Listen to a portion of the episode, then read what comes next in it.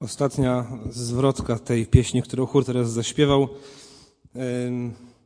Chciałbym jej myśl rozwinąć e, i pokazać, że narodzenie Jezusa Chrystusa nie jest tylko czymś, co wydarzyło się w historii, co dzisiaj wspominamy czy świętujemy, ale że ma ono bardzo konkretne przełożenie na naszą codzienność. I chciałbym Was dzisiaj zaprosić do otwarcia fragmentu, który był już czytany, był czytany dzisiaj, który też czytałem dwa tygodnie temu podczas kazania, do Ewangelii Łukasza pierwszego rozdziału. I chciałbym, abyśmy dzisiaj omówili um, pieśń, czy hymn, czy modlitwę Marii. Różnie ona jest określana. Um, nazywa się ona, tak tradycyjnie, nazywa się ją Magnificat. Magnificat, dlatego że w języku łacińskim są, to jest pierwsze słowo, które w tej modlitwie się znajduje. I wierzę, że ta pieśń wzniesiona na około dziewięć miesięcy przed narodzinami Jezusa zawiera w sobie bardzo głęboką treść, ale ta pieśń poprzez to, że Jezus przyszedł, może stać się również naszą pieśnią. Jest to pieśń, którą wzniosła Maria, która doświadczyła Bożej łaski, ale treść tej pieśni jest tak niezwykła i tak uniwersalna, że jeśli również doświadczyliśmy zbawienia, ta pieśń może stać się również naszą pieśnią. Dwie kobiety, które doświadczyły Bożej łaski, Maria i Elżbieta, spotkały się. W radości, w zachwyceniu tym, jak Pan Bóg działał, o tym właśnie mówiłem dwa tygodnie temu. I w czasie ich spotkania pojawiały się te niezwykłe słowa. Od wiersza 47. I rozradował się duch mój w Bogu Zbawicielu moim, bo wejrzał na uniżoność służebnicy swojej. Oto bowiem odtąd błogosławioną zwać mnie będą wszystkie pokolenia, bo wielkie rzeczy uczynił mi wszechmocny i święte jest imię Jego, a miłosierdzie Jego z pokolenia w pokolenie nad tymi, którzy się Go boją. Okazał moc ramieniem swoim, rozproszył pysznych z zamysłów ich serc, strącił władców stronów, a wywyższył poniżonych, łaknących nasycił dobrami, a bogaczy odprawił z niczym. Ujął się za Izraelem sługą swoim, pomny na miłosierdzie, jak powiedział do ojców naszych, do Abrahama i potomstwa jego na wieki. Więc dzisiaj to, co wydarzyło się mniej więcej dziewięć miesięcy przed narodzinami Jezusa, gdzie widać mnóstwo radości. Jutro natomiast, e, jutrzejsze kazanie chciałbym poświęcić na to, co wydarzyło się około dziewięć miesięcy po narodzinach Jezusa i wielkiej tragedii, jaka wtedy miała miejsce. Dziś o radości, jutro o bólu, obydwie rzeczy związane z Bożym Narodzeniem. Tą pieśń, którą przeczytałem, możemy podzielić na trzy części. Trzy części. Wersety 46 i 47 to pierwsza część, gdzie Maria opisuje emocje, jakie jej towarzyszą w związku z tym, co ją spotkało. Następnie wiersze 48 i 49 mówią o tym, e, gdzie Maria podkreśla to, co Bóg dla niej zrobił. I później wersety od 50 do 55 to wersety, w których Maria opisuje, co Bóg zrobił dla ludzkości. Na tej trzeciej części najbardziej chciałbym się skupić. Pomyślmy o tym, co wydarzyło się wcześniej, wskutek czego powstała ta pieśń. Do Marii, młodej nastolatki, przyszedł anioł i powiedział jej, że Bóg ma wobec niej wielki plan, niezwykły plan. Powiedział, że urodzi ona tego, którego imię brzmieć będzie Jezus, czyli Jahwe jest zbawieniem. Powiedział, że ten, który się urodzi, będzie spełnieniem starodawnych proroctw, których oczekiwali Izraelici wyczekiwali od, od wieków. Oczekiwali tego, którego ma właśnie urodzić za chwilę Maria. Duch Święty też wstąpi na nią, powiedział to anioł. To było bardzo e, ekskluzywne doświadczenie w, stasa, w czasach Starego Testamentu. Mało na kogo Duch Święty zstępował. Anioł mówi, na ciebie zstąpi i stworzy w tobie życie. Z niczego, z zera pojawi się w tobie życie. Więc myślę, że można powiedzieć, że yy, tak jak Pan Bóg tworzył świat na początku przez swoje słowo i z niczego tworzył coś, tak tutaj mamy podobnie, jakby takie mikro e, namiastkę tego, co się wydarzyło przy stworzeniu świata. Z niczego pojawi się życie i będzie to wcielony, odwieczny Boży Syn. Urodzi się król, urodzi się Zbawiciel, urodzi się dziecko, które ma być nazwane świętym. I Maria w odpowiedzi na to wznosi pieśń po niedługim czasie. I mówi w wersecie 46 i 47: Wielbi dusza moja Pana. I rozradował się duch mój w Bogu, Zbawicielu moim. Skutek tego, co Ty, Panie, zrobiłeś, wielbi moja dusza Ciebie, a mój duch, moje wnętrze rozradowało się.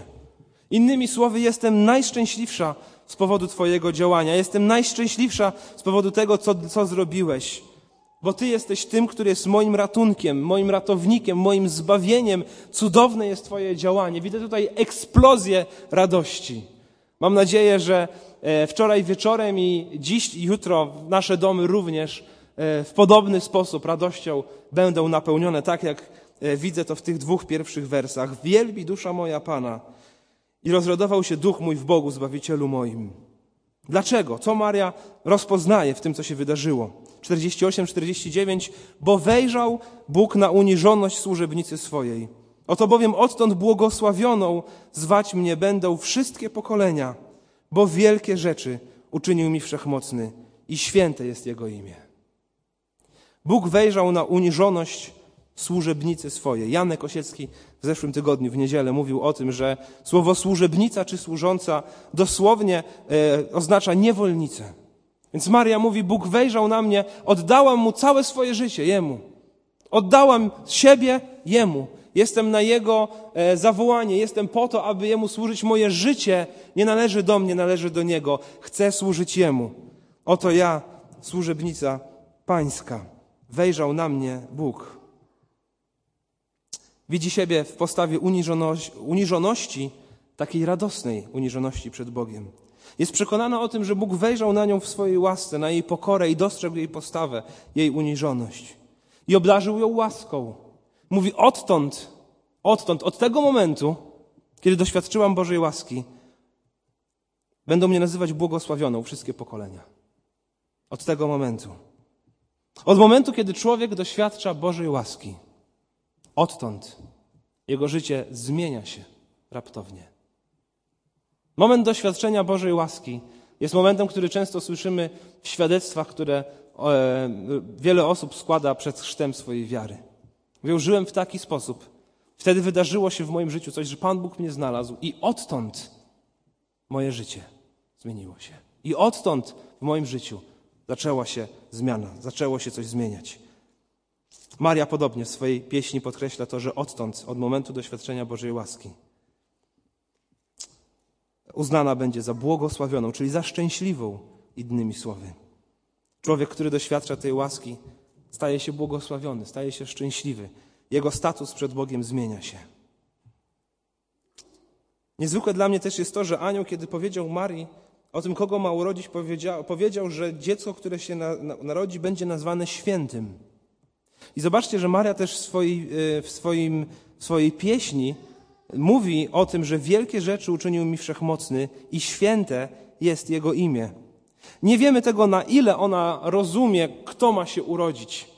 Ale nie ma chyba przypadku w tym, że z jednej strony anioł mówi, dziecko, które się urodzi, będzie święte, a z drugiej strony ona mówi, ten Bóg, który mi te wielkie rzeczy uczynił, święte jest imię Jego. Myślę, że wie dużo więcej, niż nam się czasami e, wydawało. I idzie dalej w swojej pieśni, bo wie, że Boża łaska nie spotkała tylko jej.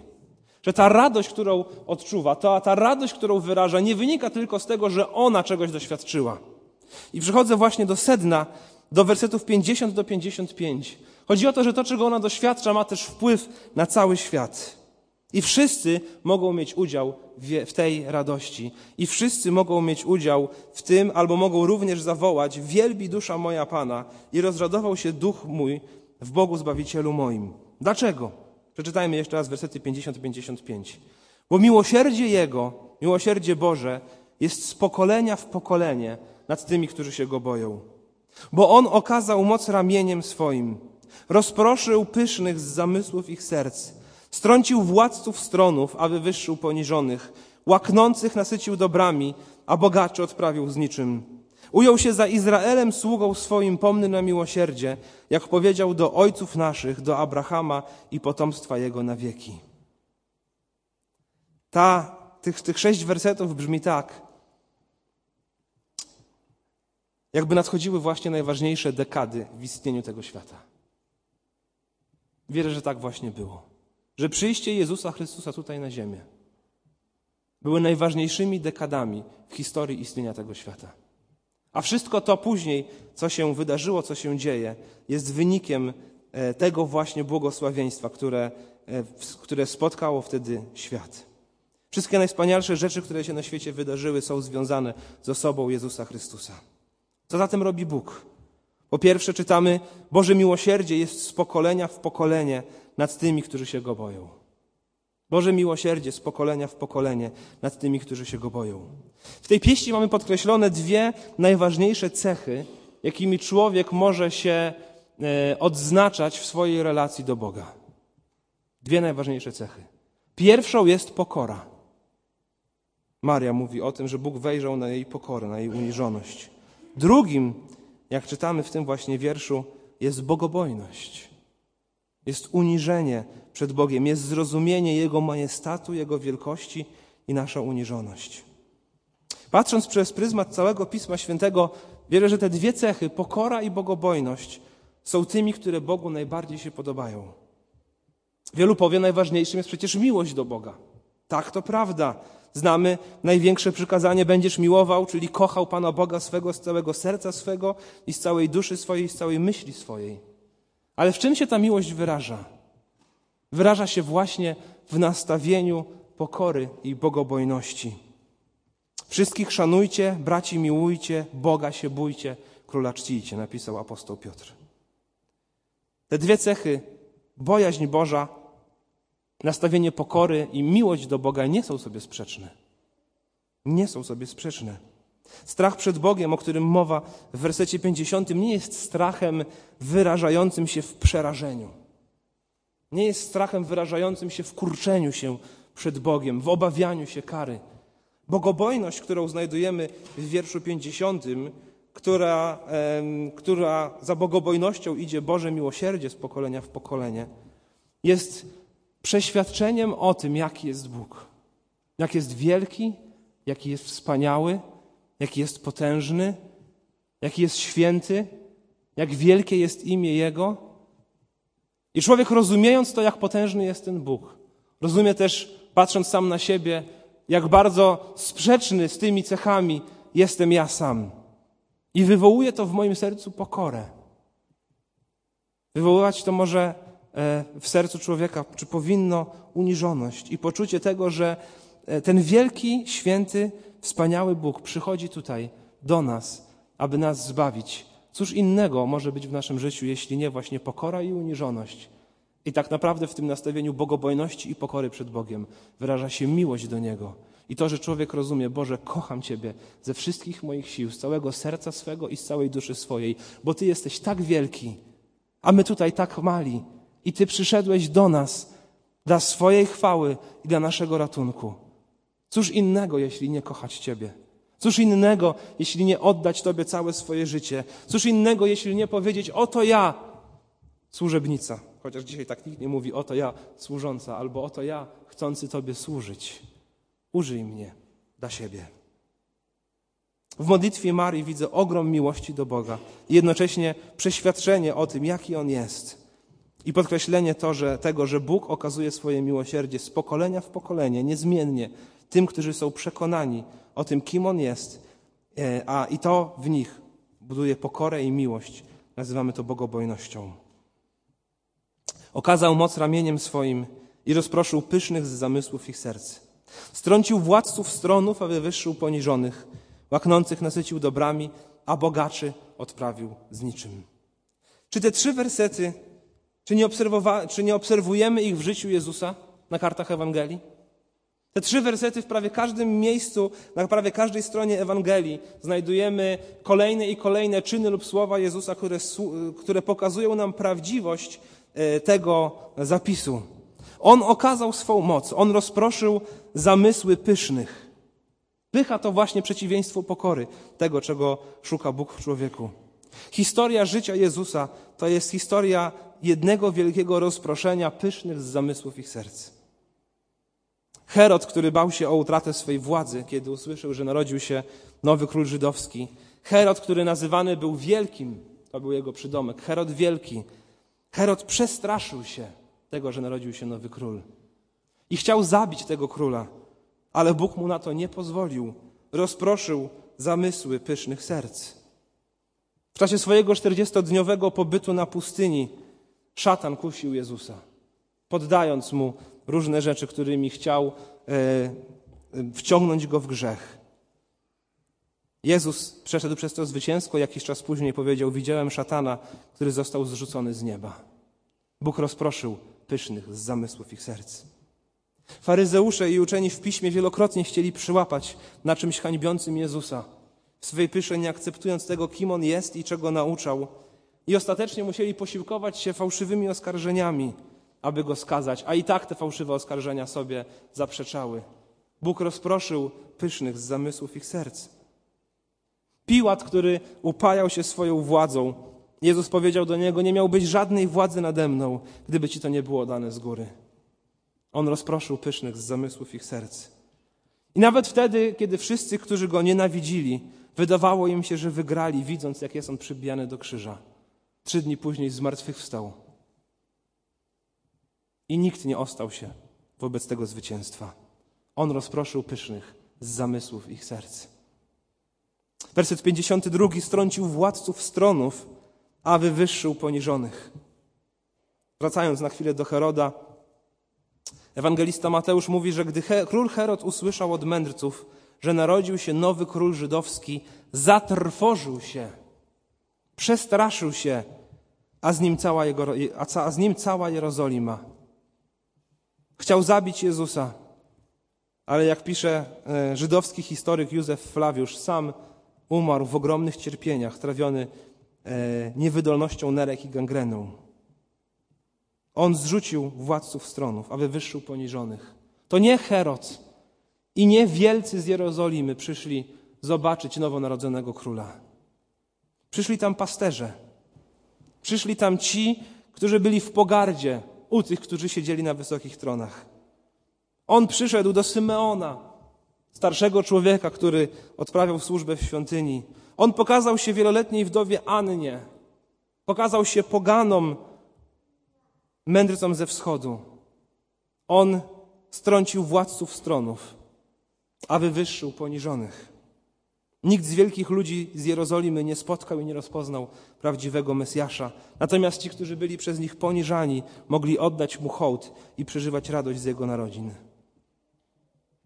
Łaknących nasycił dobrami, a bogaczy odprawił z niczym. Zarówno tych, którzy materialnie, jak i duchowo uważali siebie za nasyconych przez Jezusa, często byli odprawiani z niczym, jeśli nie umieli się rozstać z tym, w czym pokładali nadzieję. Ci, którzy uważali siebie za dobrych ludzi, za sprawiedliwych, jak faryzeusz w przypowieści o faryzeuszu i celniku, jak wielu uczonych w piśmie, którzy z racji swego urodzenia uznawali siebie za ukochanych przez Boga. Oni byli odprawiani często z niczym, bo pokładali nadzieję w sobie. Jak bogaty młodzieniec, który nie mógł porzucić swojej mamony na słowo Jezusa. Wszyscy oni byli odprawiani z niczym, bo pokładali nadzieję w tym, co mają. Natomiast do głodnych i spragnionych, zarówno materialnie, jak i duchowo, Jezus mówi: chodźcie do mnie, a ja dam wam ukojenie. Mówi: jeśli kto pragnie, Niech przyjdzie do mnie i pije. Kto wierzy we mnie, jak powiada pismo, z wnętrza jego popłyną rzeki wody żywej. Drodzy, te trzy wersety, 51, drugi i trzeci, w doskonały sposób wypełniają się na życiu Jezusa. On dokładnie tak działał i on dokładnie tak dzisiaj również dalej działa. Ostatnie dwa wersety z tego hymnu mówią: Ujął się za Izraelem sługą swoim, pomny na miłosierdzie, jak powiedział do ojców naszych, do Abrahama i potomstwa jego na wieki. Więc dochodzimy do końca tej pieśni i znajdujemy podstawę Bożego działania. Z czego wynika to, że On to wszystko zrobił? Z czego wynika to, że On zechciał do nas przyjść? Z czego wynika to, że On strąca władców stronów, a wywyższa poniży, poniżonych? Z czego wynika to, że rozprasza pysznych z zamysłów ich serc? Z czego wynika to, że łaknących nasyca dobrami? Z czego wynika Jego miłość i łaska dla tych, którzy są pokorni i bogobojni? Z czego to wszystko, e, skąd to wszystko pochodzi? Z czego wynika to, że ujął się za swoim sługą Izraelem, za tych, którzy Jemu wierzą? Werset 55 nam o tym mówi. Bo tak powiedział do ojców naszych, do Abrahama i potomstwa jego na wieki. Z czego wynika to całe niezwykłe Boże działanie? Z tego, że On jest wierny. Z tego, że On złożył obietnicę i pozostał jej wierny. Pełen swego miłosierdzia powołał Abrahama jakieś 1700 lat przed narodzinami Jezusa. I powiedział, że da mu potomstwo liczne e, jak gwiazdy na niebie i że w jego potomstwie będą błogosławione wszystkie narody świata. Na 1700 lat przed narodzinami swojego syna, ziemskimi narodzinami swojego syna, Bóg złożył tę obietnicę. I przez 1700 lat podtrzymywał tę obietnicę w różnych pokoleniach. Odkrywał jej szczegóły, mówiąc o tym, że tym potomstwem tym błogosławieństwem, które ma być dla wszystkich narodów ziemi, będzie król. Po jakimś czasie dowiedzieliśmy się, że będzie to król z rodu Dawida. Dowiedzieliśmy się też, że będzie kiedyś baranek, który zgładzi grzechy świata. Dowiedzieliśmy się, że będzie prorok ponad wszelkich innych proroków, który objawi nam, jaki naprawdę jest Bóg. Dowiedzieliśmy się w końcu tego, że Bóg sam przyjdzie do nas i oczyści serca swego ludu. Przez 1700 lat podtrzymywał tę obietnicę i odkrywał jej szczegóły. Aż nagle pewnego dnia, pewnego wieczoru, w miejscu, w którym nikt się nie spodziewał, z młodej nastolatki, towarzyszącego jej męża, narodził się chłopiec. Po kilku godzinach od porodu przyszli tam pasterze. Nie przyszedł Herod, nie przyszli wielcy tego świata. Przyszli ci, którzy są byli poniżeni i uniżeni, a jednocześnie wyczekiwali pociechy Izraela. Za jakiś czas ujrzał go Symeon i powiedział: Teraz, panie, puszczasz sługę swego w pokoju, bo moje oczy widziały zbawienie Twoje. Za chwilę zobaczyła go wdowa, starsza kobieta, która przez tak wiele lat pozostawała w swym wdowieństwie po to, aby służyć Panu. I zobaczyła zbawienie. Po kilku miesiącach pojawili się mędrcy ze wschodu, poganie. Nikt się ich tam na pewno nie spodziewał, że przyjdą pokłonić się przed królem królów i panem panów. A potem on dorastał. Potem uciekał do Egiptu. Z tego Egiptu wrócił i dorastał w Nazarecie, przygotowując się do służby, którą wypełnił Bóg. Wszystko to dlatego, że Bóg złożył obietnicę. I on jest wierny. Jak powiedział do ojców naszych, do Abrahama i potomstwa jego na wieki. Bracia i siostry, drodzy przyjaciele, zbierając to wszystko w jedną całość, dzisiaj świętujemy Bożą wierność. Dzisiaj świętujemy to, że Bóg jest wierny. Dziś świętujemy to, że okazał nam łaskę i miłość i przypominamy sobie to, że Bóg przyszedł, bo tak powiedział, bo Jego słowo mówi prawdę. Nawet wtedy, kiedy my jesteśmy słabi, nawet wtedy, kiedy my zawodzimy, tak jak zawodził często Jego lud w Starym Testamencie, On nie zawodzi nigdy. On rozprasza pysznych z zamysłów ich serc. On wywyższa poniżonych. On łaknących nasyca dobrami. A miłosierdzie Jego jest z pokolenia w pokolenie nad tymi, którzy się Go boją, którzy zachowują przed Nim pokorę i którzy Go kochają. Drodzy, Jezus przyszedł dla naszego zbawienia. Przyszedł, aby pojednać nas z Bogiem. Przyszedł, aby ustanowić nowe przymierze. Przyszedł, aby przed Nim zgięło się wskutek tego każde kolano i aby każdy język wyznał, że Jezus jest Panem ku chwale Boga Ojca. Jeśli uwierzyłeś Jemu, jeśli należysz do Jego ludu, jeśli wyznałeś swoją wiarę w Jezusa, to słowa Marii, ta pieśń, mogą być również Twoimi słowami. I powinniśmy je w naszych domach yy, przynajmniej co jakiś czas odśpiewać. Wielkie rzeczy uczynił mi wszechmocny i święty jest Jego imię. Inni mogą mnie nazywać błogosławionym albo błogosławioną, bo wielkie rzeczy uczynił mi wszechmocny. Chcę być Twoim sługą. Oddaję swoje życie Tobie, bo On wejrzał na mnie, bo przyszedłeś na świat również dla mojego zbawienia. Dlatego wielbi dusza moja Pana i rozrodował się duch mój w Bogu, Zbawicielu moim. Jeśli jest On również Twoim Zbawicielem, drogi bracie, droga siostro, drogi przyjacielu, to życzę Tobie, aby modlitwa Marii szczególnie dzisiaj była Twoją modlitwą. Kiedy będziemy w naszych domach po tym nabożeństwie, przed czy po obiedzie, może wieczorem, zachęcam, zajrzyjcie do tej modlitwy jeszcze raz. I zobaczcie, że dzięki przyjściu Jezusa, dzięki wierności Bożej, my również możemy tę modlitwę wypowiedzieć, czy ten hymn znieść.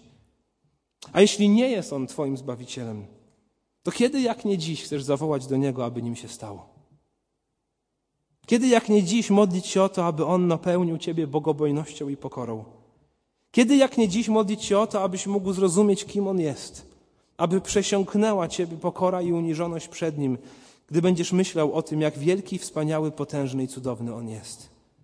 Aby przesiąknęła Cię miłość do Niego, gdy myślisz o tym, w jaką łaskę i miłosierdzie On nam okazał.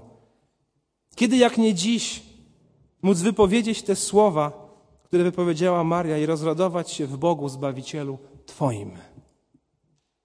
Kiedy jak nie dziś. Tego właśnie życzę każdemu z Was. Tutaj zgromadzonych i tym, którzy oglądają to nabożeństwo. Aby te słowa o Zbawicielu moim prawdziwie były moje. I abyśmy nie przeszli obojętnie obok tego, co świętujemy. Bożej wierności, Jego obietnic, Jego chwały, Jego wejrzenia na nas słabych, bo On zaopatruje i obraca w cudowny sposób sprawy tego świata, tak jak czytaliśmy o tych obrotach w wersetach 51 i 53. Chwała Jemu za to. Amen.